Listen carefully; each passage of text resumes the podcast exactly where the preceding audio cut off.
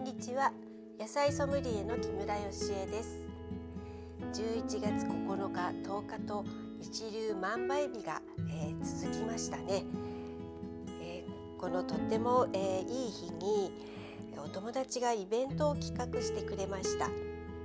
えー、味噌玉作りのワークショップですが、え私が講師となってお伝えしてきました。皆さんはお味噌汁を毎日飲んでいらっしゃいますか、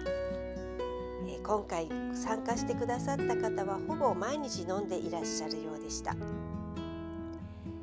今は、えー、朝食がパンだったり朝は忙しいので作る時間が持てないから作らないというご家庭が多いと聞いています、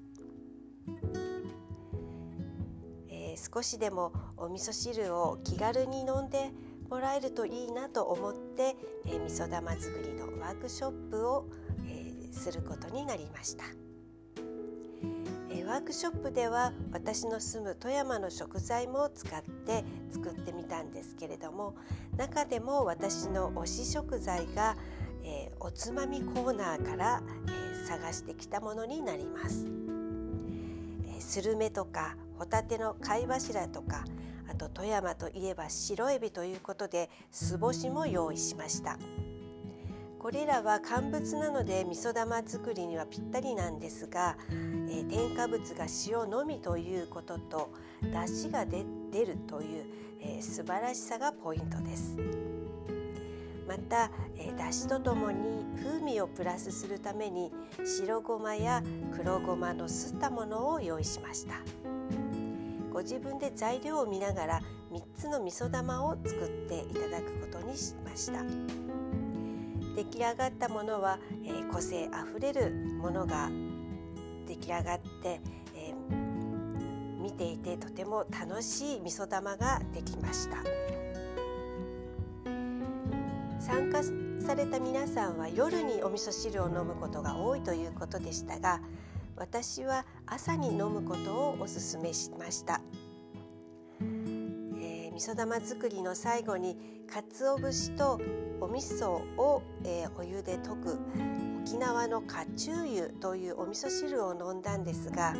こういったお味噌汁を朝に飲むと、えー、幸せホルモンというねセロトニンが、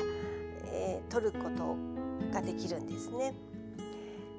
でこのホルモンは夜には睡眠を促すメラトニンに変化するのでとてもいいんですよというお話をしました。ここ富山では日照時間が、えー、少ないですから、えー、これからの季節は特に大事なんです。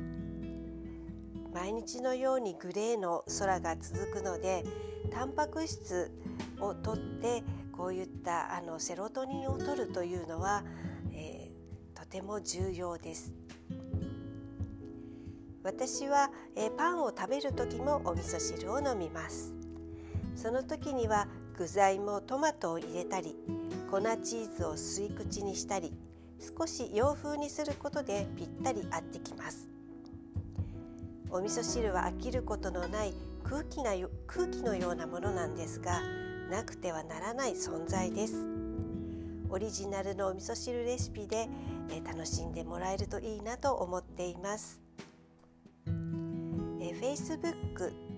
Twitter、Instagram ではお味噌汁復活委員会という、えー、ページがあります。そちらでは1年365日、